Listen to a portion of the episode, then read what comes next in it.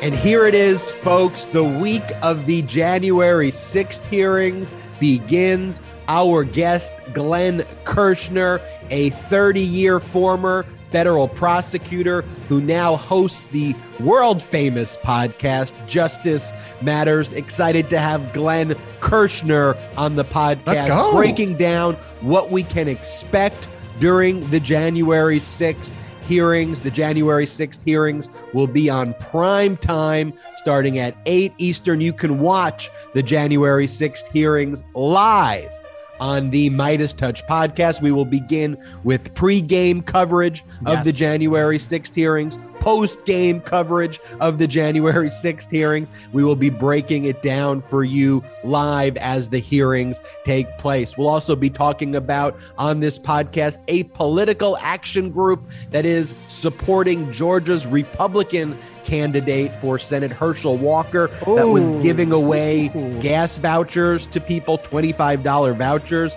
and basically saying you got to vote for Walker, don't vote for Warnock in exchange for these gas vouchers. Very strange, potentially unlawful. We will break that down on the podcast. A new CBS poll says that nearly 50% of Republicans believe that we shouldn't do anything to address mass shootings, that America should just accept mass shootings. Let me repeat that. That's half of Republicans basically think that you shouldn't take any action at all. Just mass shootings. They said you got to live with it. You just live something we have to live with every single day. We are having like not even like one mass shooting anymore. Like you'll go through the weekend, you'll have like, oh, 10 mass shootings happened over the weekend, 30 mass shootings happened in the past week. It's a real epidemic in this country, and Republicans don't want to do a damn thing about it. Well, it's the same Republican Party that held its radical right turning points conventions. Purportedly, its women's convention was held this past weekend, and the main attraction was a pitch to the audience to marry Kyle Rittenhouse, and they brought Kyle Rittenhouse on the stage with a golden retriever and talked about how all the women should marry him. We're going to break down these issues on the MeidasTouch podcast. I guess where do we even start with this craziness, this fascism, this hate, this bizarreness on the GOP? I know where we could start, brothers. We're going to start with little Stevie Lawson out of Georgia. Little Stevie, Lawson. Lawson. You know, now die-hard listeners of the MeidasTouch podcast probably know a little bit of our history with Stevie Lawson. And everybody else is probably like, who the heck is Stevie Lawson? Ben, why don't you give a little retrospective for the new listeners? Because oh, this is this is getting good, guys. Stevie Lawson basically makes the wrong decision his entire career. So Stevie Lawson started working with DeSantis like early and left DeSantis to work for Kelly Loeffler, which in and of itself is a ridiculous decision to make. But Lawson was DeSantis's communication guy, number one. Then he works for the Kelly Loeffler Loeffler campaign.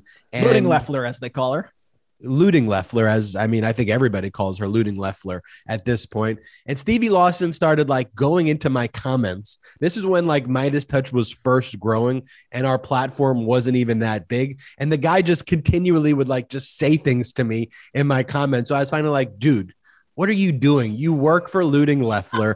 This is completely absurd. So because he was trying to like pick on me, he drew my attention, and then I exposed just what a ridiculously bad communications director he was. Like, I think inarguably, the Loeffler campaign was like the worst communications effort imaginable. And so, because this Stevie Lawson was continually in my messages, I felt like we had to talk about him. So we talked about him on a podcast. Was this from February of 2021? Was that when this yeah, podcast yeah, was? This early we also referenced previously Lawson jumping into our, our messages on us because it was constant. Little Stevie Lawson, Brett, play the tape. And not only that, but he would like creep into my replies and I wouldn't even like realize it until like I would just see other people attacking him from being in my replies. Let me just pause it to say we look like each of us look like 15 years younger. Dude, we have aged all of us so much in the last year and a half. Rough times. Sorry, let's let's keep playing.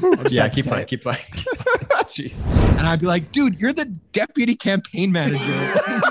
like, like, can you just get out of my freaking replies, man? Well, he was proved to be the very worst uh, campaign manager that there was. We made a video about him. Let's play the clip from the last MeidasTouch podcast where I talked about Kelly Loeffler's horrible a clip campaign within a clip. manager, Lawson. but Loeffler's communications director, oh, deputy campaign manager, Stephen Lawson. Little Stevie. Little Stevie, Stevie, where'd you go, little Stevie? Stevie, I'm looking at you, you seditious traitor, you despicable, disgusting human being. You may have blocked me on Twitter for calling you out as the worst political operative in the history but don't think the Meidas Mighty has forgotten him. Stevie Lawson thought that he was some fucking rock star wanting to boost his Twitter fucking presence and looks like a piece of shit fool, Stevie Lawson. Stevie Lawson, you embarrassed the country, you embarrassed the family. Little Stevie Lawson. I then go on to say in the podcast, the original one, that not the one, the clip within the clip. Wait, what if we just kept? He, what if it was like in that clip? It was then like, and we spoke about him in the last episode, and it just kept happening. I said Inception, the MeidasTouch podcast, Inception. The rest of the episode was just flashbacks. But I was prescient. Play the end of that clip where I say he always finds himself on the wrong side of history wherever he's working. How many times can one person just be on the wrong side of history? I mean, oh, little Stevie Lawson, like you out. know, little Stevie Lawson self-flagellates. He's an S and M. I'm, I'm. This is my opinion. I have no facts. This is just my own personal opinion. I think he self-flagellates, you know, so he whips himself, and I think he's totally into S and M. Like he just loves being beat. You could tell with that shit-eating grin of his that little Stevie Lawson is just such a. He's such a. I won't even go there. All right. So I can't imagine why the guy doesn't like us. well, here, well, here's the thing. There was definitely a different energy I had back then too. I mean, I'm not sure. Have I gotten way, way more mature now? no, man, you're becoming way too mainstream. We want that I'm old becoming too mainstream. Back. I mean, that what was that? what was that kind of brand? I mean, I'm the same human being, but I listen to myself talk, and I'm like, that's pretty brutal, Ben. That and the was, wild uh... part about that was all he really did was chirp at you in the replies. Like it wasn't like that. Like he didn't commit. Other than imagine if he actually did something. well, he did do something, and that's why we're bringing him back up today. Well, so yeah. Ben, so what, I, what did he do? Why are we bringing up little Stevie One, we've aged a lot. Two, a lot of growth that we've undergone, maturity, maturity wise. I think we'll okay. see. We'll see. We'll see where this segment goes. Um, but yes, yeah, so as as Jordy predicted, he's always on the wrong side of history. Um, uh, following Looting Loeffler's campaign, he started working for a group to try to stop Stacey Abrams from running for governor, and that didn't exactly work. And now he's one of the main people, apparently, behind this group 34N22 that was doing this gas voucher scheme.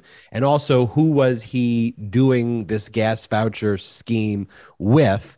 Um, that you see in these videos. It was somebody by the name of Angela Stanton King, and she was uh, convicted, I think, around 2004 for a conspiracy relating to car theft. She was pardoned by Donald Trump in 2020. She's the individual you see on this video actually giving the gas vouchers. She's a QAnon supporter, also. We should like she denies that she's a QAnon supporter. But Brett, let's play the clip from the Guardian of them asking her about her tweeting things like "the storm is coming" and other types of uh, uh, tweets. This was her response when the Guardian asked this to her about two years ago.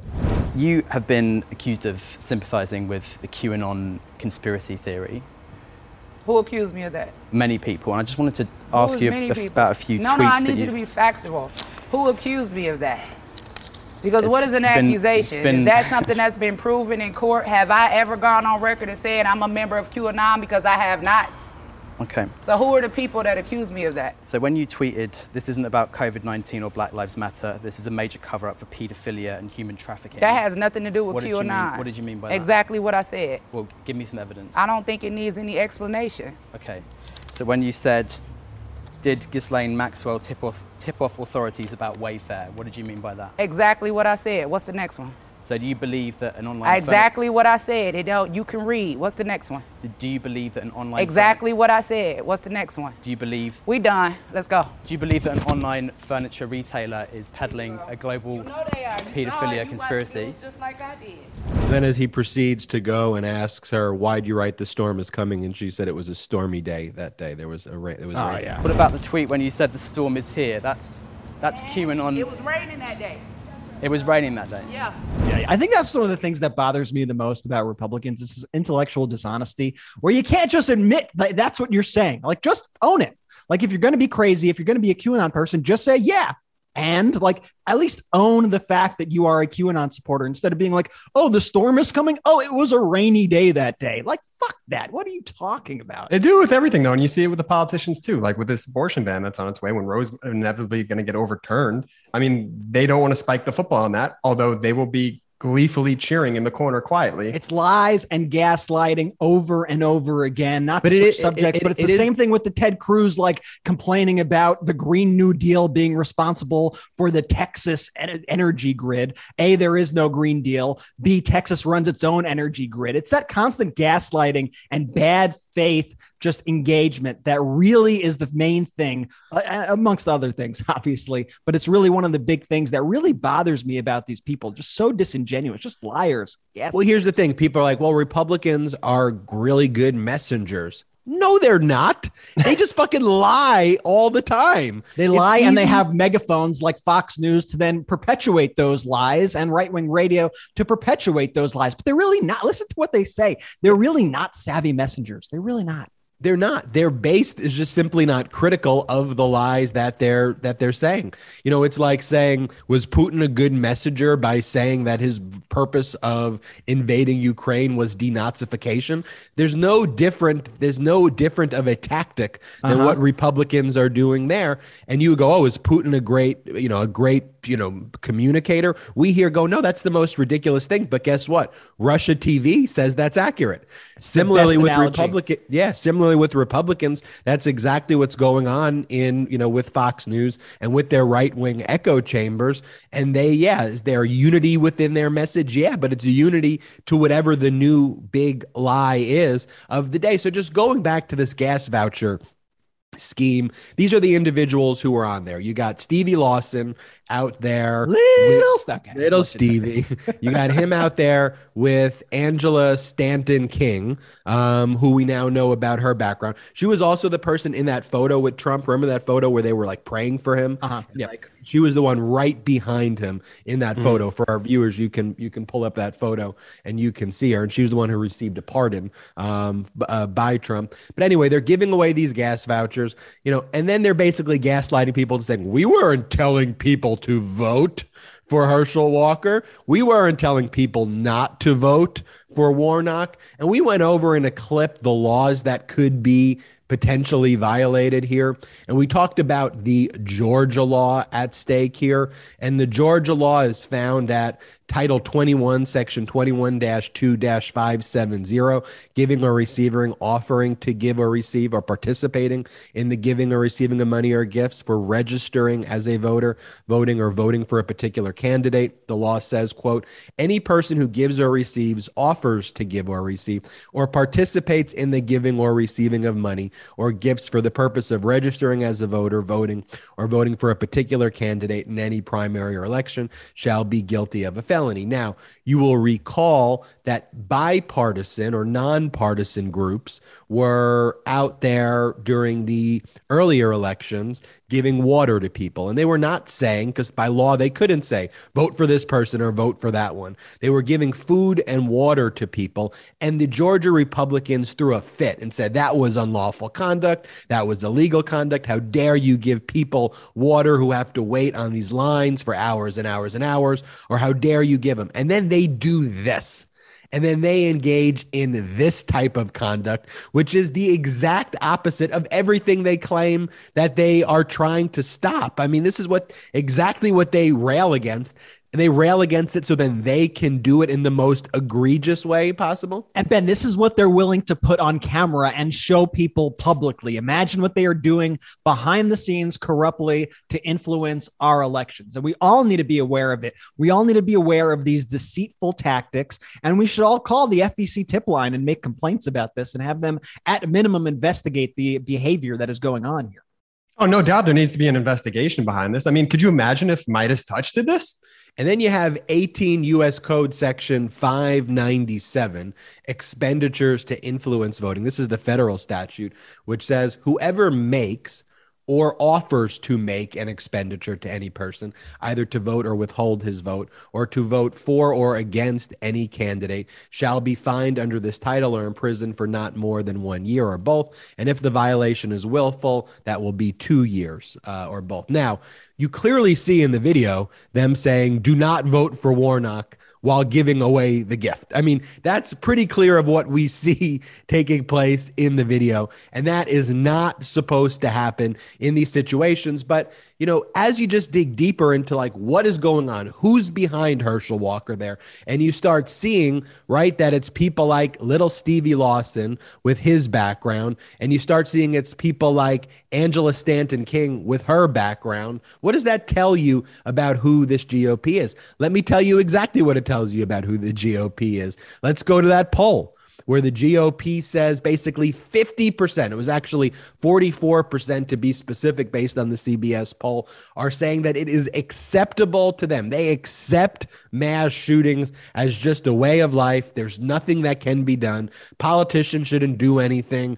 As part of their freedoms, apparently, they believe they should have the freedom to be shot and killed and Americans should be shot and killed in mass shootings, which is utterly ridiculous. But it is, to be fair, consistent, at least, with their view about COVID and about the pandemic, which is that they were fine with millions and millions of people dying. They were fine spreading conspiracies, you know, but for the vaccines that were out, and it's an egregious number of people who have died based on the mishandling of this from the very outset by Trump. But without the vaccine, actually going out to the people the way Biden was able to mass mobilize and get this out. Remember what a disaster it was under Trump, where like you couldn't find or get the vaccine anywhere. Finally, with Biden, he was able to get these vaccines out. We probably would have had three to four million more people dead if that vaccine wasn't out. I want you to think about it. And the Republicans were absolutely fine with it. They're absolutely fine with it. And here's the thing you would think, well, maybe when their close family member dies or or a friend dies, that maybe they would change their views. Nope, it really doesn't. Like we've heard stories where Republican politicians have been ki- over and over and over again how these anti-vaxxers and they don't care. Like they have this strange view, this incredibly nihilistic dystopian view of life where death is just accept is is an acceptable solution. Like they don't view dying as not a good thing. But that's why I am not being facetious in any way when I call the Republican Party a death cult. And I use the word cult on purpose because that is one of the main tenets of a cult. It's never deviate from a cult, never distrust the cult. The cult is always right. The cult leader is always right. Just trust in the plan. And you could go down all the main factions of the Republican Party, and they all lead to this cult like behavior, whether it's with Trump or QAnon, you name it. It's all part of this death cult. More than a dozen. Think about that. More than a dozen mass shootings, not this month, not this year, this past weekend, you guys, this past weekend in America, and we don't have a Republican Party willing to do even the most basic of things to make sure that people don't die. And by the way, you speak up. You're a, a, a, Republican like a Liz Cheney and Adam Kinzinger. They toss you out immediately. You're woke. You speak, go woke. Go broke. You're woke. You and on the other side of that, you become a Madison Cawthorn who tells secrets inside the party, inside the community. They kick you out. It's a very very weird thing that we're all witnessing. I mean, that's it's honestly like it's like Scientology, right? I mean, I think that's probably one of the biggest examples everybody knows. In Scientology, they have suppressive persons. Suppressive persons are people who deviate from the beliefs of Scientology and they are outcast. And these could be your close family members in Scientology. This could be your son. This could be your significant other. This could be anybody. But once they deviate from what your cult leader is telling you, then you become a suppressive person and you are kicked out of that group. And the Republican Party operates in the same exact way. Yeah, you become woke, and to become woke is, is like, like a, suppressive. a suppressive person, and then you're and then you're out, and you're woke because I don't support an insurrection because I believe in vaccines that vaccines work, and or I believe in following what uh, the medical community is saying. And Ben, look at what Ron DeSantis just did this weekend to that effect. Ron DeSantis punished the Tampa Bay Rays by vetoing their funding for their stadium. Now, we could, and because that they spoke out against gun violence against children. They spoke out against gun violence. They made a donation to a gun safety group. And Ron DeSantis, when he received the budget, he made a line item and crossed out the funding for the Tampa Bay Rays stadium. Now, we could debate the merits of paying for these stadiums. And I would say, you know, maybe it's not a good idea to pay for these stadiums often, but that's really not the concern here. The concern here is why is that money being vetoed? The money being vetoed here is because they decided to use their free speech to speak out, not against anything crazy, but to say, we don't want kids to die. And Ron DeSantis goes, oh, go woke, go broke. You're no longer getting your funding. For the party that talks about cancel culture, and they speak about cancel culture in terms of private individuals criticizing criticizing other private individuals for takes that are inappropriate. This is literal cancel culture and li- actual censorship. The government take using the power of the government to silence and punish a business because you're in disagreement over a specific issue. But that's not all that DeSantis did this weekend that was despicable. DeSantis also was brave enough to attack you guessed it, did you? The Special Olympics? Yeah, you heard me right. DeSantis threatened to levy an eight figure fine against the Special Olympics if they didn't drop its COVID 19 vaccine requirement for its games in Orlando. The Special Olympics, of course, is full of people who are immunocompromised. This is a matter of life or death for a lot of the attendees and a lot of the participants. And DeSantis said, I will fine you eight figures if you do this. And so they caved because they were like, we can't, we can't afford that. Right. We cannot afford that fine. And that is the government bullying people into submission. That is what this whole go woke, go broke movement is about. And that's why we need to fight back against this fascism and this corruption.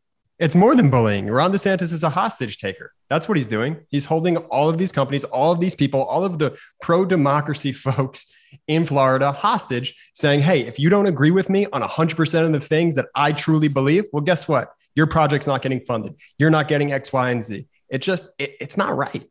Here's the thing, Brett. It was reported as DeSantis threatening the Special Olympics, but I read the letter that the agency sent the Special Olympics. I mean, the letter says you are hereby fined 27 or 28 million dollars.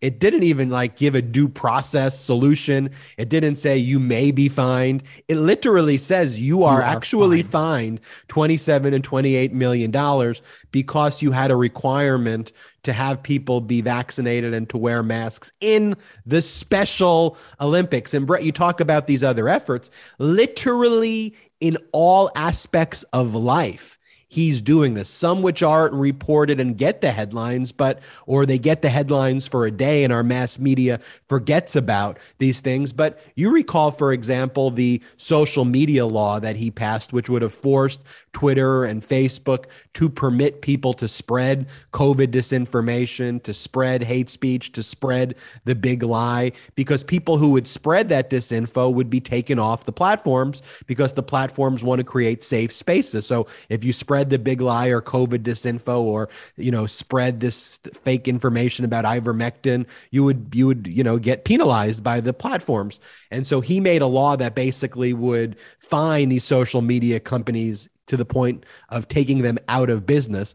Ultimately, there, the 11th Circuit ruled you're violating the social media platform's First Amendment rights. But then Greg Abbott tried to do the exact same thing in Texas. It actually reached the Supreme Court recently because the Fifth Circuit actually allowed Greg Abbott's version of that law to stay into place. And fortunately, the Supreme Court basically said, look, we need to wait and at least hear what the arguments are before allowing the Abbott law to stay in place. So we'll allow the district court's ruling, which was the lower court's ruling, which stopped Abbott's law to remain in place while the case gets litigated. But there you have a dissent from uh, uh, Justice Alito. And Justice Alito basically says, We live in a very different world now. So much things have changed. And so we can't look at the First Amendment the same way anymore because social media platforms have now become like common carriers. So we need to look at the Constitution like an evolving document. Ooh,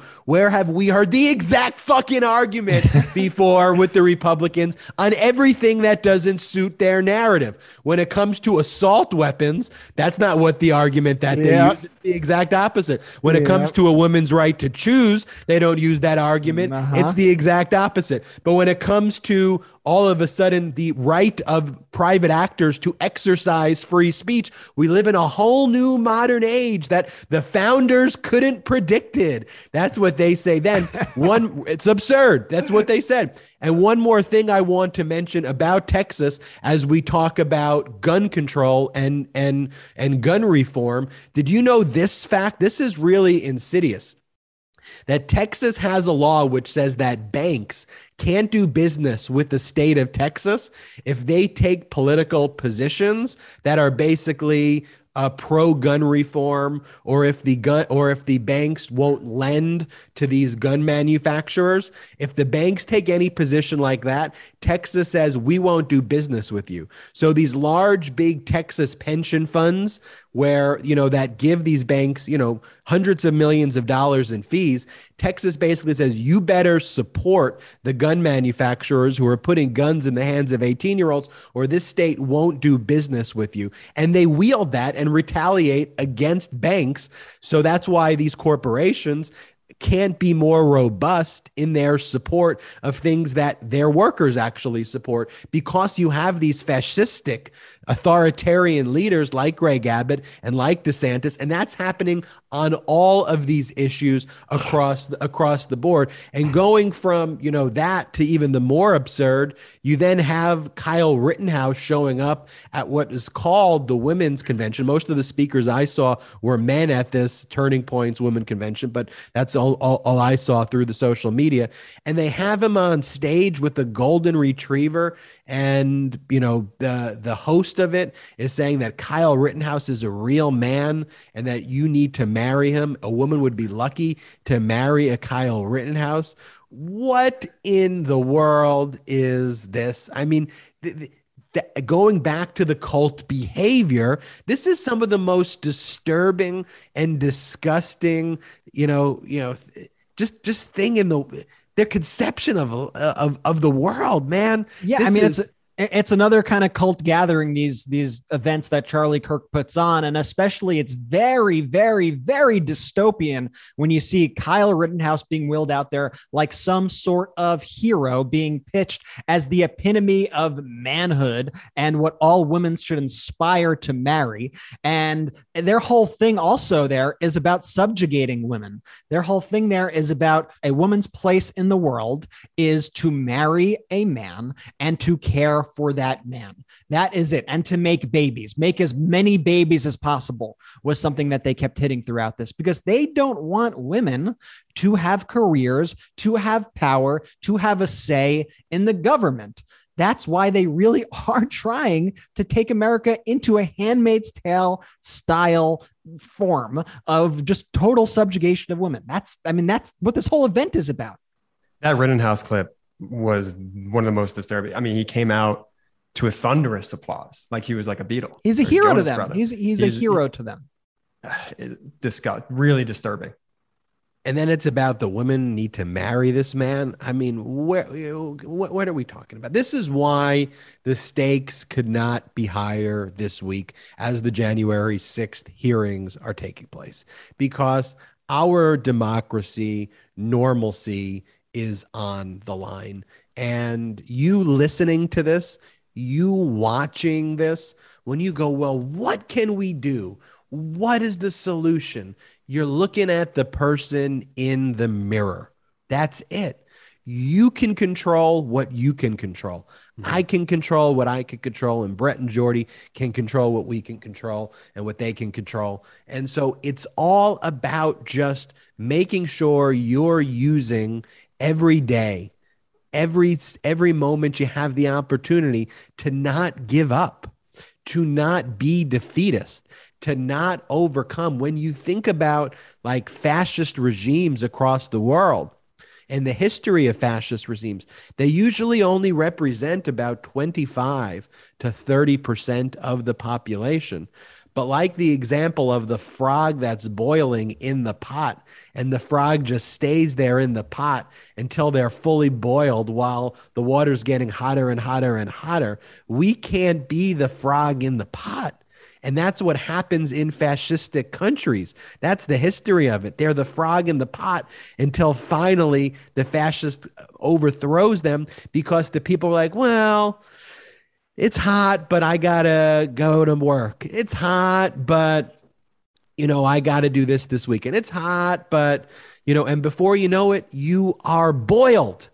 And that's what MeidasTouch is trying to tell you. We're trying to not get you boiled right now. And the way to do that is to raise your voice and to be heard and to reach out and to share, you know, the MeidasTouch videos, to share the videos that you've seen and to just not give up because the other side, they're smaller.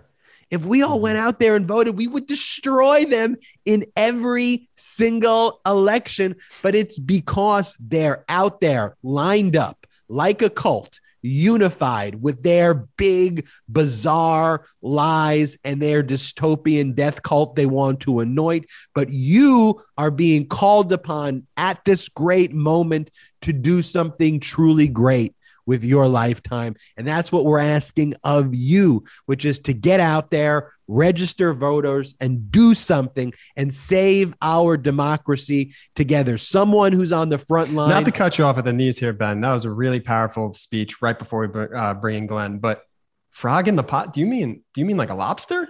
I, what's this frog in a pot analogy? I've never heard that one before. It's because you don't read. Um, let's bring in.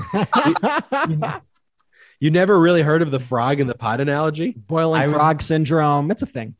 All right. You guys tell me it's a thing. Fine. I'll go around, tell people it's a thing. Okay, Let's bring so in The premise is that boiling frog, you go Wikipedia, boiling frog syndrome. We, the premise really is that to, if it's a frog, thing. It's a thing. I get it. Okay. The I'll premise is that if a frog is put suddenly into boiling water, it will jump out. But if the frog is put in tepid water, which is then brought to boil slowly, it will not perceive the danger and it will be cooked to death. You learn that's something new every day on this podcast. That's why you got to hang out around Brett and me more. Let's bring in Glenn Kirschner on the pod, our interview with Glenn Kirschner. But before bringing Glenn Kirschner, Brett, you want to talk about Thuma?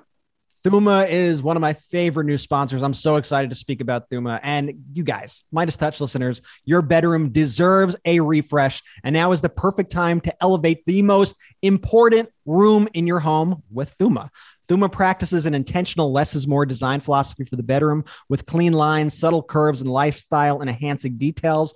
Thuma proves that simplicity is the truest form of sophistication. Made for how you live, the bed by Thuma is backed with a lifetime warranty, always good. It ships Ooh. right to your door in three easy to maneuver boxes and only takes about five or so minutes to assemble with no tools required. So you That's can easily the craziest part about Thuma. When, when we spoke to them and they showed us the fact that you don't need a wrench, you don't need anything. Literally, it all connects together like a easy to assemble puzzle. It's super cool, super easy to use, especially when you move from place to place, when you move from room to room. It could be a pain in the butt to disassemble a bed. Things could break along the way. No, not with Thuma. This is really easy to set up and even take down if you got to go somewhere else. Along with the bed, Thuma also offers bedroom essentials to elevate bedtime. The nightstand, the side tray table, and the tray are all perfect complements to the bed. They fit right in with the bed. So you could have a little tray. I would love that in the morning, you know, have some coffee on I have the tray. I, I use bed. the tray. It's Ooh. amazing. And Thuma also works with One Tree Planted. So they plant one tree for every bed and nightstand sold. And all their essentials are green guard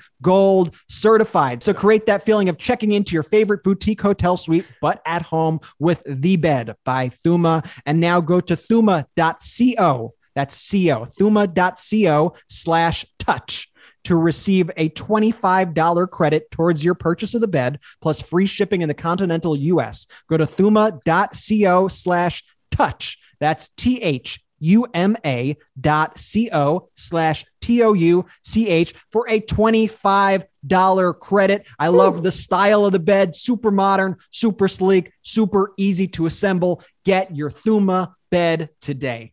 We have Glenn Kirschner's interview that is about to play, but I do also got to mention Athletic Greens. Our next partner has a product I use literally every day. I started taking. I can athletic- tell you use it every day because you still look young, like you did in that clip that Brett brought up last time. I started using Athletic Greens because the regiment of vitamins and pills and things that I was taking was just not cutting it, and I needed some new stuff that was actually going to help me. So, what is this stuff?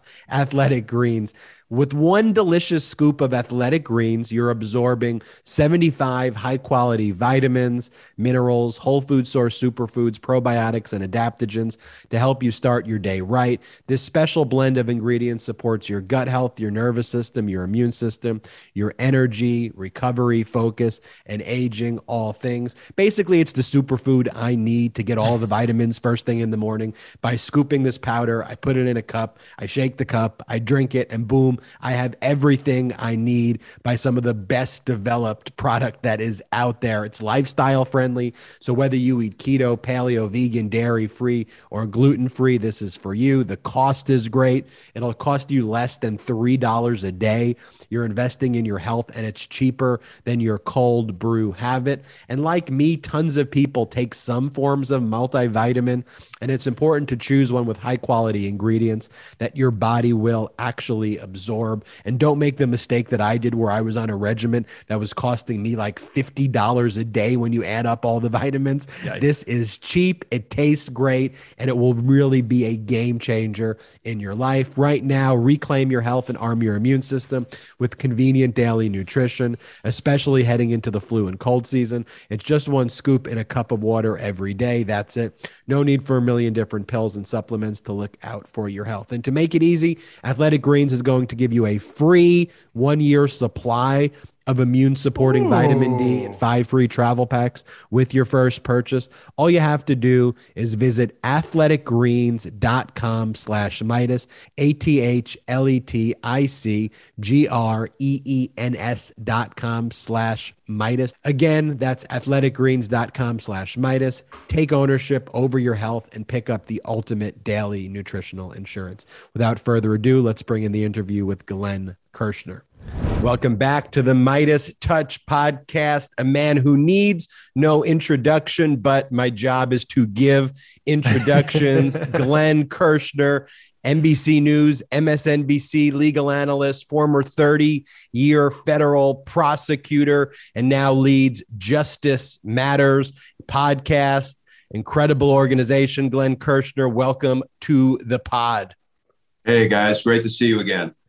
So, Glenn, over time, you know, it seems like we check in with you every, you know, two months or so. I'm going to be so bold as to say right now, you are one of the, if not, in my opinion, the most trusted source out there for legal news, kind of cutting through the BS. And it's been so incredible to see that. What do you think that is just resonating with the people and how you deliver this information that maybe the mainstream media isn't picking up on because I'd like to see this news get out there to as many people as possible. First of all, that's very flattering. Thank you for that. And, you know, I, I guess I, I tried to learn how to cut through the BS in 30 years of standing in front of juries, trying to persuade them of the righteousness of the case we brought, the quality and quantity of the evidence, and why it was the right thing to do for 12 citizens to hold accountable a fellow citizen for breaking the laws of our jurisdiction. So, you know, and I'm not a journalist, I'm a legal analyst and a prosecutor by trade and by career. So I don't have to present both sides of every issue. And there aren't two sides to many of the issues mm-hmm. that we're contending with. You know, treason doesn't have another side. There's no flip side of the treason coin that kind of gives some plausible explanation for why a president of the United States would launch an attack against the certification of his opponent's win, refuse to call it off for three hours, sit there watch it gleefully rewinding to the good parts, which I guess are the parts where I don't know his angry mob was giving the Capitol Police officer, officers an especially good beatdown. You know, having people streaming into the White House dining room begging the President of the United States to call off the attack that he launched against the US Capitol. And then we learned most recently that he, one, was angry and frustrated that Mike Pence was being whisked to safety. And he said, maybe Mike Pence should be hanged. When you read the, the statute that covers the crime of treason, it couldn't be simpler or more straightforward. If you owe allegiance to the United States and you wage and you levy war against the United States, you're guilty of treason you know, give any competent prosecutor time in front of a jury. And I maintain that we can prove the crime of treason has been committed. And that, you know, that's kind of the granddaddy of all crimes against the United States. I also maintain we could prove a seditious conspiracy. We could certainly prove inciting an insurrection. And what I think all of these charges, um, what will happen with all of these charges if DOJ asserts the rule of law as it should, is they will all be brought under the umbrella of what we call a 371 conspiracy, which is a very broad criminal statute that provides anyone who conspires to defraud or commit crimes against the United States is guilty of a 371 conspiracy against the United States. Uh, you know, I can't imagine, I can't conceive of our Department of Justice not bringing those charges against Donald Trump and his co conspirators. And Glenn, I want to get to that in a bit. The grand jury that the DOJ has impaneled, um, what their recent subpoena activity tells us specifically to Peter Navarro. But I want to reflect on what you said for a second, because I think you hit the nail on the head right there, which is that the media and how it is communicating treason is that it has equal merit to the non treason side of the argument, and it's just being portrayed as just two legitimate arguments. Well, on the one hand, you have a coup and fascism, and on the other side, you had democracy. If you rewind in our history, I don't recall, though I wasn't alive at the time period, I'll admit, but as a student of history, the media taking a pro Nixon break in of the Watergate side and being a proponent of that and saying that was actually, there's legitimate reasons why you may want to break in and take the DNC's information.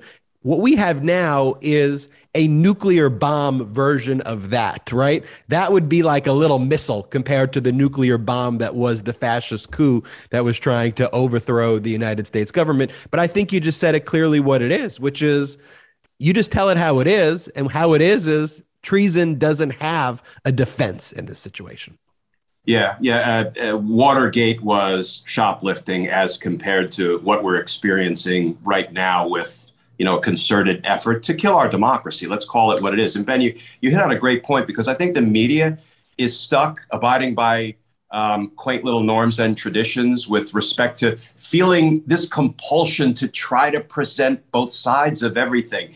And you know what? There's a parallel problem in the Department of Justice, which is forever stuck on its norms and traditions. And I'll give you one example, but I definitely do want to get to the recent subpoena to Peter Navarro and everything that came after it. Yeah, absolutely. You know, in the Department of Justice, we have a, I, I'm going to call it a quaint little Norman tradition of not taking any overt law enforcement action within 60 days of an election that could impact the election or that could be perceived as partisan. Well, we're investigating insurrectionists in Congress who are running for reelection. The last thing you do is give an insurrectionist an election holiday so they can get reelected, become even more firmly entrenched in our federal government, and continue to try to kill us from within. That's why, you know, those norms and traditions served us well for a long time. Now they're actually doing damage. And I can say that in the fourth estate, and I can say that in our federal government. We need to move forward with the times. Last week, Peter Navarro was charged with contempt of Congress. Um, earlier in the week, he was also subpoenaed for other information from the DOJ. So those two were not necessarily related. But then the DOJ also um, sent a letter, rather, they, they, were subpoenaed by the grand jury, I should say. Um, the DOJ then also sent a letter to Congress saying that it would not be prosecuting Mark Meadows, Chief of Staff, and Deputy Chief of Staff Dan Scavino. What do you make of all that activity? Yeah, the justice gods give with one hand and take away with the other. Um, I feel like we were all sort of riding a justice high when we saw Peter Navarro has finally been indicted for the crime he inarguably committed contempt of Congress. And I believe that's just for openers when it comes to Peter Navarro. And then virtually hours later, we see that the Department of Justice has declined to prosecute Mark Meadows and Dan Scavino for precisely the same crime, contempt of Congress. And I did a, a pretty um, deep dive video on the three leading candidates as I see them, knowing the DC uh, U.S. Attorney's Office from the inside the way I do, which is where all of this is unfolding. So, and let me try to bang out the three possibilities really quickly. First of all, we often will do coordinated interviews. What do I mean by that? Well, these three individuals, Navarro, Meadows, and Scavino, were in sort of a similar legal bucket in at least one sense. They were all referred for prosecution by Congress for contempt, for defying congressional subpoenas. So DOJ had three decisions to make. Of course, they already made the earlier decision. They indicted Steve Bannon for that crime. It could very well be that Peter Navarro, who received the grand jury subpoena for June 2nd to come in and, among other things, provide all evidence and information about his communications with Donald Trump. First of all, what does that tell us? It tells us that DOJ absolutely is criminally investigating Donald Trump in the grand jury. That's the only way to read that request, that subpoena that Peter Navarro received. I have a feeling on June 2nd, we had, and I am not looking to offend anybody's uh, religious practices or sensibilities, we call it a come to Jesus meeting. And we sit down with a Peter Navarro and we say, look, sport, you got two ways to go here. You can either fully cooperate, tell us about what you did because we can't deal with any cooperating witness until they unload their own criminal misconduct, because only then can we credit what they tell us about the misconduct of others. Tell us what you did, and then tell us what everybody else did Donald Trump, uh, Steve Bannon, uh, Mike Flynn, Rudy Giuliani, et cetera, et cetera, et cetera. And he had a decision to make. And it looks like Peter Navarro probably told the prosecutors go take a flying leap and he, you know, Green Bay swept himself right into an indictment. That's what he did.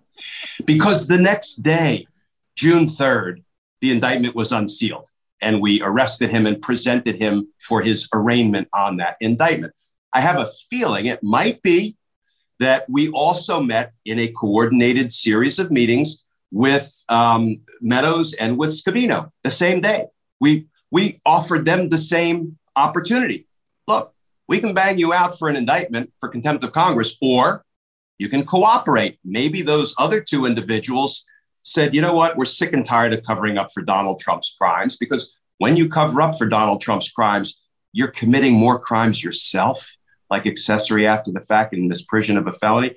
And maybe they decided to cooperate. Now, some people will say, you know what, I don't see Meadows and Scavino cooperating.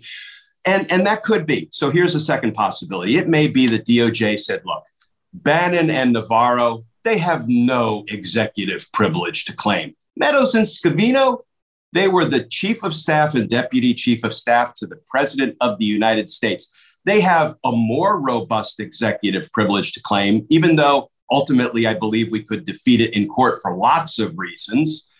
But you know, you layer on top of that that Meadows actually tried to cooperate early on and provided thousands of documents to the J6 committee before he ultimately quit the program and said, I'm not complying anymore.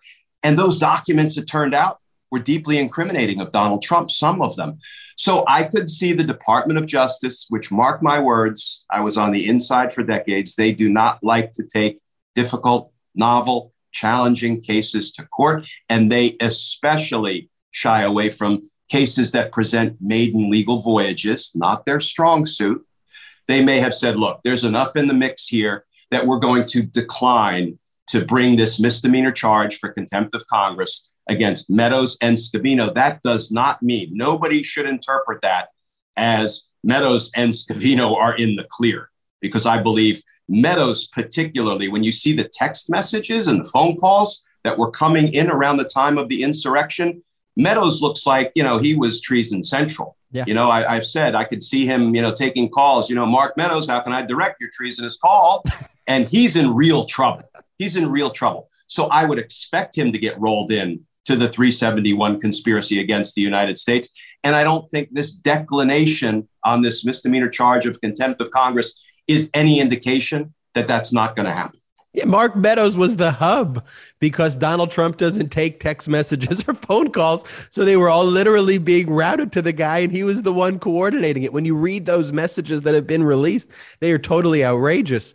Um, so, do you think we've now reached, are, are, we in a new phase, would you say, of the DOJ's investigation where they had focused on the lower level people, the mid level people, the highest of the mid level people, and the crazies like the Proud Boys and all of these people, though? And, and now they're trying to connect it to the highest levels. Are, are we there yet?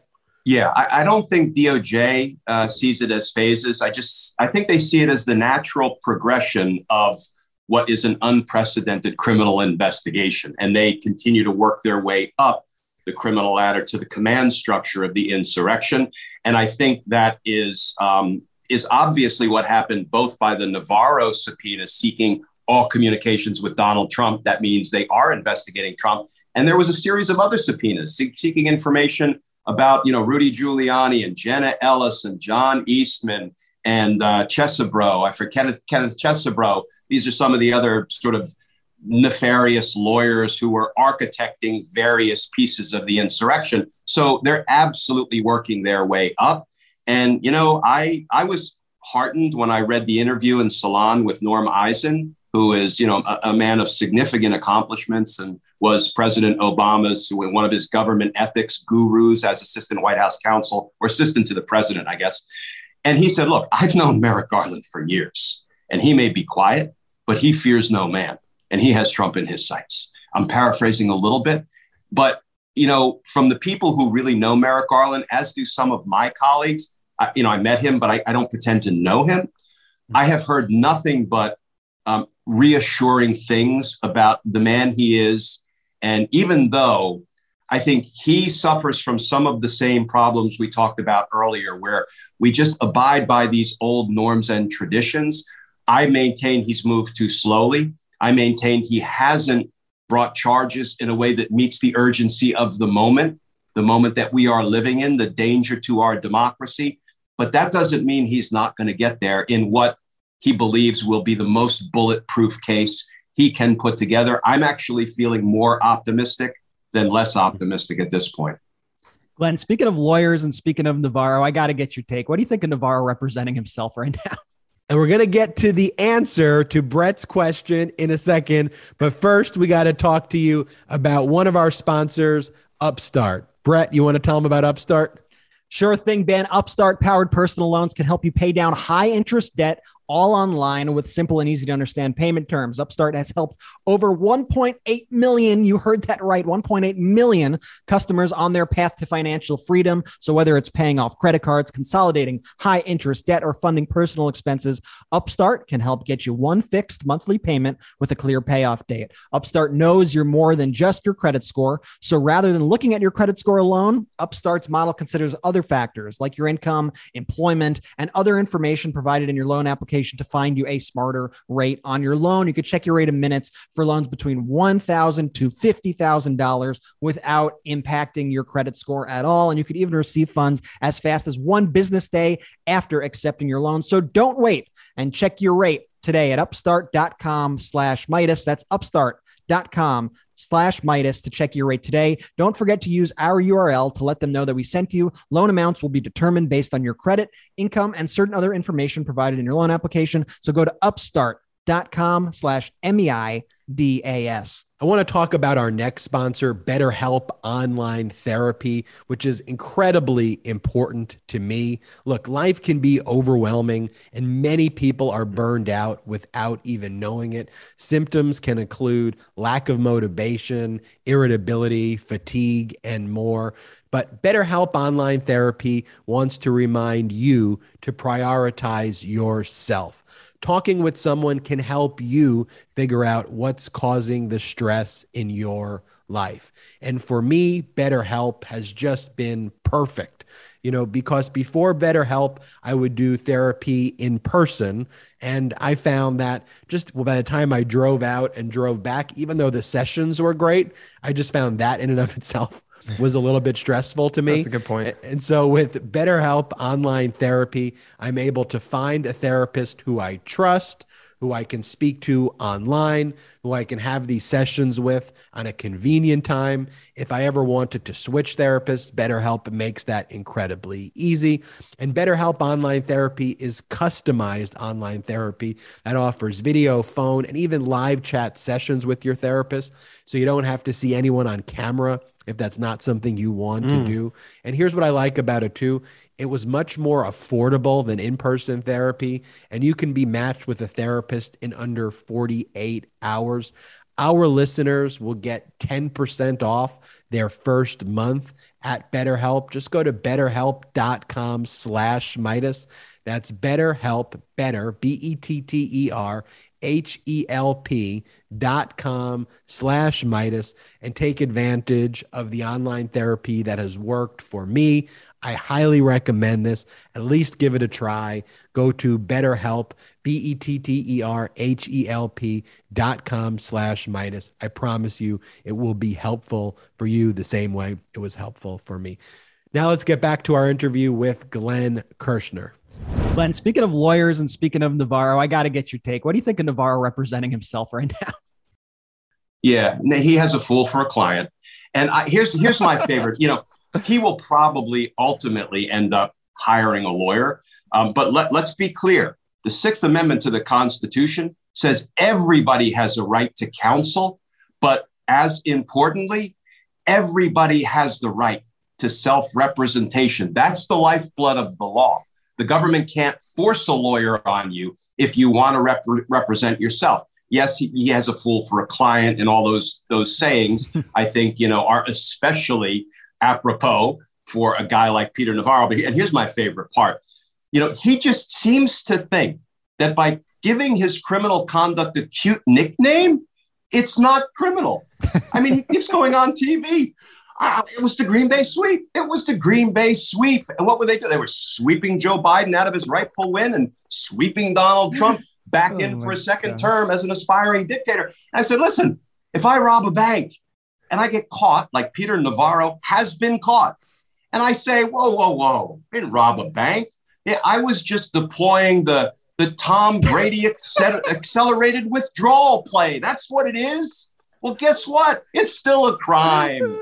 Navarro, I'm sorry. I don't I don't like to call people names the way Donald Trump does. He's a stone cold clown, is what he is, who had no business ever setting foot in the White House except on a visitor tour. No, no, no doubt about that. What do you make of the tension that we're seeing right now, though, between the Justice Department and the January 6th committee? We all saw that letter that the January 6th committee had submitted to DOJ yeah. after the declination to indict uh, Meadows and Scavino. What do you make of that relationship right now? You know, I think it's a healthy relationship because, after all, these are co equal branches of government and they should not be you know, walking together on this journey hand in hand, figuratively speaking, because they actually have significantly different mandates and responsibilities. I think it's healthy to have the co equal branches of government, you know, sometimes butt heads as long as they're doing it respectfully and professionally and honorably. Um, so I'm not troubled by it at all. So, for example, when the Department of Justice said, Hey, Chairman Thompson, we kind of like those thousand interviews. We'd like those thousand transcripts because that's going to help inform our criminal investigation. And Representative Thompson, appropriately, in my estimation, said, you know what? They're ours. We're about to launch public hearings. And I'm reading between the lines. You'll get them when you get them. Now, if I were Representative Thompson, I would also say, by the way, where's the subpoena for them? Because then there's some legal cover if the J6 committee turns over its work product, and we won't go into what actually constitutes work product, but I would require a subpoena because that is the legal process by which I think one branch of government should request and receive information from another, um, at least sometimes. So yeah, I think I think this is healthy, and I think co- both Congress and the executive branch understand what's at stake here, and I, I do think they're going to move forward together as much as they can.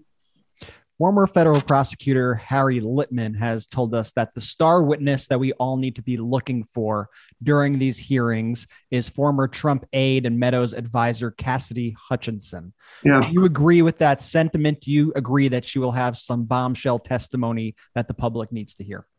She's important, but I don't think there's a star witness. I think Donald Trump will be the star of the show, though he won't testify because we are going to hear in vivid and grotesque detail what he did to attack our democracy, what he did, you know, either that, that was either designed to hurt Mike Pence or, you know, Mike Pence was collateral damage and he could care less about what happened to Mike Pence. If it meant him retaining power unlawfully, unconstitutionally, he was all in. So yes, Cassidy Hutchinson will be important because she heard lots of things Mark Meadows said. For example, she it was attributed to her that Mark Meadows comes out of the Oval Office or the White House dining room, I forget which, and said Donald Trump just said maybe Mike Pence should be hanged. That's important testimony. And you know, Mark Meadows is an absolute lying, you know what, because he won't admit to anything in his zeal to continue to cover up Donald Trump's crimes. So he's got a world of hurt coming. But I think, you know, here's what I'm so heartened by, and I don't know if uh-huh. I've talked to, you all about this. Yeah. The J6 investigative team, headed up by Chief Counsel, Chief Investigative Counsel Tim Heaphy. Tim and I started at the DC U.S. Attorney's Office together. We handled the same RICO cases together. He's one of the best RICO prosecutors the Department of Justice has ever had. And we have other former, there are tons of former federal prosecutors on the J6 investigative team that have been running this since jump. That's why what we see coming out of the J6 press releases, it, it all looks like a RICO investigation being conducted to me. That's because it's being conducted by one of our best RICO prosecutors ever. And that's why I think Jamie Raskin is absolutely right when he says they are about to blow the roof off the house. Yeah, and that's one of the things that I've noticed. Like you have Jamie Raskin very much not afraid to hype these hearings, which I think speaks volumes. And then Liz Cheney this weekend said that it's an extremely broad, extremely well organized, chilling conspiracy. I'm, I'm paraphrasing here. So what, what do you make of all those kind of statements like that? Like they're just not afraid to just, you know, hype up the hype up the event. This is a serious, sober group of lawmakers, the members of the J6 committee. And I think Cheney and Kinzinger will go down as you know uh, heroic figures, as will Representative Thompson and Raskin and the other members. I don't want to sig, you know, sort of uh, just just give the Republicans the credit. But I think it's really important that Cheney and Kinzinger are on this bipartisan committee, yep. you know, and she is fierce and fearless. And I saw her appearance where she said, this was an extremely well coordinated coup by Donald Trump and his allies. So, yeah, I don't think any of this is hyperbole. I think, if anything, we're going to be even more surprised when we see the evidence with our own eyes. That's going to make all the difference. And here is what I envision happening. When we see witnesses testify and documents and evidence produced and phone records analyzed and video and maybe even undercover recordings, don't ever rule that out, um, that proves beyond a reasonable doubt that Donald Trump and company committed these crimes against the United States, I believe the public outcry will be deafening, and I think it will impact the Department of Justice, who will have nowhere to go. Not that they're looking to avoid prosecuting Trump and company. I don't believe they're avoiding it. I think they're trying to build a bulletproof case that in a way that's taking too long. They're going to have to have to start dropping indictments on the heads of these people because if they don't, the DOJ will lose all of its legitimacy. What do you think needs to happen in order for these hearings to be considered a success? If we were to have you back on the show, you know, a couple months from now and we go, were those hearings successful? How do we define success in that regard? Oh, it's just telling a complete, vivid, compelling story about what the evidence is of Trump and his co conspirators' um, efforts to kill our democracy, to overturn a free and fair presidential election. Um, I think that's what we hope for, and and I hope it inspires DOJ. I don't think DOJ needs to wait for criminal referrals from the J6 committee. I think they're already dug in doing their grand jury investigation. And you know, I I have a feeling we're going to begin to see some indictments dropping on, you know, not Trump. He'll be the last to be indicted, but on some of the higher ups in the executive branch, some of the command structure of the insurrection. I think we're going to see those indictments beginning to come pretty promptly after the hearings and maybe even while the hearings are ongoing because they're going to span some six weeks, I guess. And do you think the January 6th committee is going to go ahead and refer an indictment for Trump ultimately, or will they let the Justice Department just handle that on their own? They can't not refer him for prosecution if the evidence is as dramatic and direct and devastating as we expect it to be. You can't forego making a criminal referral because that's part of what they're doing right now. The, the lion's share is legislative. Yes, we want laws to try to prevent this from ever recurring, but they have a responsibility to refer for prosecution anybody that they have evidence committed a crime. How don't get half the country to care about these hearings coming up? I feel like the nation right now is so divided, right? You got a lot of Fox News watchers out there, for example, and Fox News is going to counter program these hearings. I mean, how do we really break through the clutter? Is it is it making sure that we show up on all social platforms? Like, how do we speak to that Fox News voter and let them know to listen to this month's hearings? So let me start with it, it, really doesn't matter if we break through or not. You know, there are some things that you have to do because they're the right thing to do. Consequences be damned. You know, winning over converts be damned. You know, when people say, well, we shouldn't prosecute Trump because we can't impanel a fair and impartial jury. First of all, I disagree. But second of all, it doesn't matter. It doesn't matter. The process is more important than the mm-hmm. outcome. Mm-hmm. And if we don't engage in a process designed to shed light on what was done to our democracy and try to prevent it from happening again because we fear we won't be completely successful at the end of the day, then we've already failed, right? So, um, winning converts would be wonderful. And, and I think, you know, one of the best things that we can all do is have a one on one conversation with folk who are maybe in the Donald Trump camp Eh, you know, now if you're not willing to operate from the same set of facts, then it's right. really hard to break through with the consequences of, of those facts with reason and logic. But it doesn't mean we shouldn't try. I mean, I don't use the words MAGA and maggot and all that. You know, it's not us and them in America. It's really it's it, we're just us. We're just different kinds of us who believe in different things.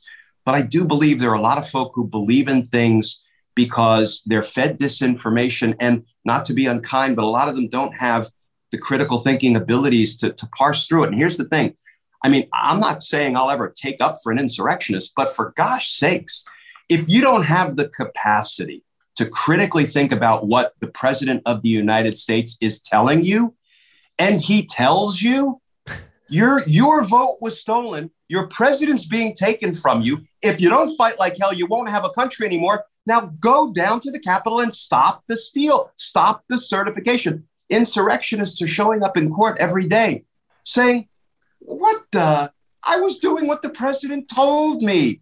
I actually have sympathy for the people who got duped, particularly mm-hmm. the ones who maybe don't have it in them to uh, to you know assimilate information from lots of sources and make their own decision. Frankly, we should be allowed to listen to the, uni- the president of the United States and make our life decisions accordingly. We should be allowed. But when you elect a con man, mm. it's kind of like all bets are off. Mm-hmm. And I want to speak to another thing that, that you sort of hinted at uh, in that response is that there's a lot of doom and gloom Democrats out there that nothing seems to be good enough for them. We could have yeah. 20 hearings uh, in this committee. We could have 30 every day of the month. Um, we landed with six.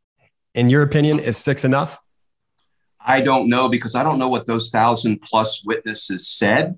I think six is a lot. And I think the balancing act for the J6 committee is how long can you hold people's attention before they're going to tune out?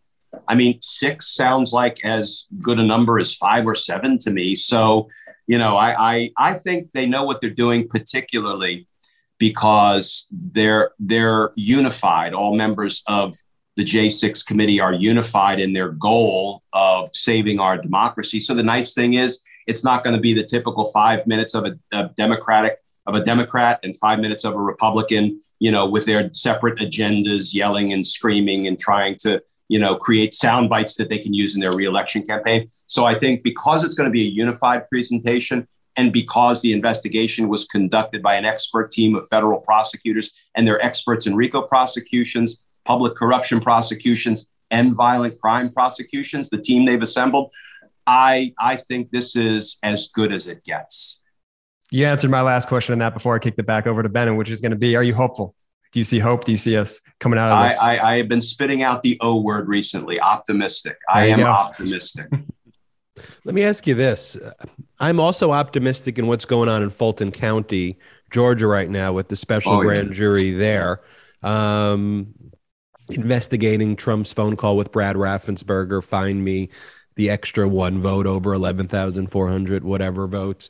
Um, Lindsey Graham's conduct there and also kind of pushing election officials.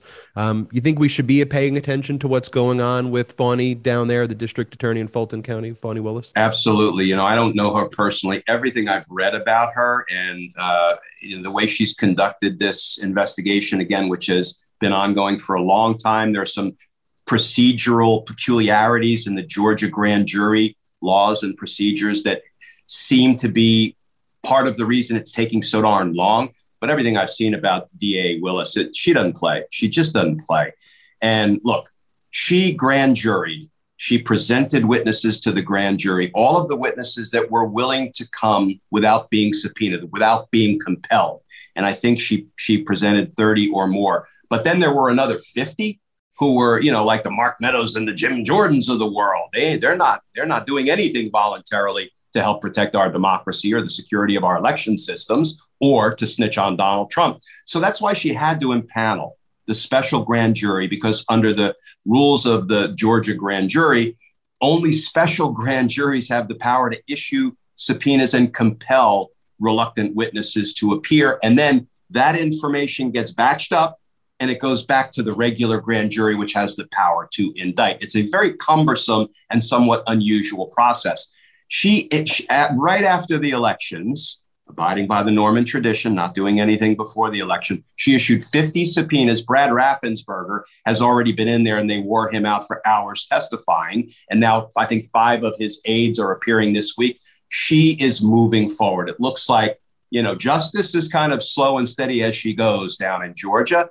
And I am also optimistic that we're going to see an indictment of Donald Trump, perhaps even Lindsey Graham and others. Um, and if you read a brilliant piece by the Brookings Institution doing a deep dive into the, the Georgia state election crimes that even the publicly available evidence suggests Donald Trump committed, there, there I think I don't know if it's a full dozen or a baker's dozen misdemeanors and felonies alike, a dozen crimes that are supported by the evidence of record that has been publicly reported alone. So if I had to bet a dollar, one dollar is my betting limit. I'm not a high roller. I would bet a dollar that Georgia will indict Donald Trump. Not a high roller either. I just like to. I don't like to gamble. I like to get my facts, and I like to. I like to argue with the facts. What do you say though, as we conclude this interview, Glenn? What What do you? What's your response to people who watch you and say, well, that's great that you're optimistic, Glenn Kirschner, but I've heard this before. We've heard, we heard, not from you, but we've heard reason to be optimistic, you know, in the Mueller report. We've heard, you know, justice is coming. Why is it different right now? What's your response? So they've heard from me, in fact, that the Mueller report was going to be blockbuster. And for anybody who cares to read the Mueller report, it actually was blockbuster, but it suffered from three problems real quickly. Um, Bob Mueller was still doing business by 1950s norms and traditions. Now, Bob was my mentor. He was my chief of homicide. He taught me how to be a federal homicide prosecutor, and I have great uh, admiration and, and even affection for him. But I think I have a clear eyed perspective of how that played out in, in the estimation of some what went wrong. You know, he put together a blockbuster volume two documenting 10, as many as 10 felony obstruction of justice crimes by Donald Trump. I believe, Bob believed, that if that was delivered to Congress, it would be like when they delivered the Nixon tapes to Congress and the Republicans marched on the White House and said, Nixon, you're done. I think that was Bob's frame of reference. How could any self respecting politician not take that position? And he was wrong about that. But it suffered from the added problem of, of, of Bill Barr lying about it to the American people, as was found by Judge Reggie Walton here in DC Federal District Court. So the truth never had a chance to get out. Bob Mueller also was not able to communicate because of some physical challenges the way he used to be able to communicate. That was another problem. But but i think nobody could have nobody could have seen just how low the republicans would sink in their zeal to retain power. And retaining power meant hanging on to the coattails of donald trump. So i think it was a series of you know really unfortunate incidents that conspired against the Mueller report uh, having the impact it should have had. So, w- what was your question, Ben? What's, what's different di- now? so, so, what's different now? I think what's different now is we do not have a Bill Barr to misdirect the American people or to cover up the crimes of Donald Trump. We have an attorney general and a deputy attorney general in Lisa Monaco, who I worked with at the DC U.S. Attorney's Office, that have our nation's best interest at heart, even if they are a little bit too circumspect and moving too slowly, in my estimation. We have a J6, we have a congressional committee that's lockstep, which is unusual when we're launching into public hearings. It's usually the cats and dogs fighting back and forth. Um, we have a, an investigative congressional staff, unlike any that I think has ever been put together before. Um, so I think all of just just as there were several things conspiring to basically deprive the Mueller report of the impact it should have had. We have a lot of forces conspiring to make sure that this time it's done right, it's done effectively, it's done thoroughly, and we save our democracy. So I'm optimistic as we begin to move into these public hearings. Well, that is great to hear. I'm sure our audience really appreciates the background. It's always great having you on the pod, Glenn Kirschner. Check him out. His podcast, Justice Matters with Glenn Kirschner. Of course, you see Glenn Kirschner on NBC and MSNBC as their legal analyst. And it's always an incredible honor to have you on the show. Well, thank you, guys. It's great to be with you. We will be right back after these messages. Welcome back to the MeidasTouch podcast. It was great having Glenn Kirschner legend. as a guest. Glenn Kirschner is a legend. Want to thank everybody for listening to the MeidasTouch podcast. Thanks to our guest, Glenn Kirschner. Thanks to Athletic Greens, BetterHelp, Upstart, Thuma, our sponsors. Without them, the show isn't possible. So please, will you make sure to support our sponsors? Want to remind everybody that our coverage at MeidasTouch. The live coverage of the January 6th hearings will begin on June 9th at prime time. We will begin streaming in our YouTube channel an hour before the proceedings take place. So the proceedings are set for 8 Eastern. We will start at 7 Eastern or 4 Pacific, where we will be broadcasting a host of experts and other people speaking about what to expect during the January 6th hearings. And we will be covering those hearings live. Everybody, do me a favor too. Will you please subscribe to the YouTube channel? And if you're watching this on the YouTube channel, will you please take a minute right now? And it'll be very, very helpful to us. Go and subscribe to the MeidasTouch audio podcast. That helps with the algorithm for audio. And while we definitely crush it on YouTube and crush it on audio, it would be helpful to bring those numbers up for both. So if you're watching this on YouTube, go over now to where the audio of the podcast is available. Just search wherever you can find podcasts for MeidasTouch. It'll take you 10 seconds and just hit subscribe and just play the episodes on audio, if you will. That helps with our rankings and brings us up in the rankings. We appreciate you so much. Oh, might as well go to store.meidastouch.com, store.meidastouch.com. Check out all the MeidasTouch gear. Got to get that MeidasTouch summer gear, store.meidastouch.com. Thank you so much for listening to this episode of the MeidasTouch podcast. I'm Ben, joined by my brothers Brett and Jordy, fighting for you each and every podcast, each and every day for our democracy. Thank you so much. Happy Pride! Shout out to the Meidas Mighty!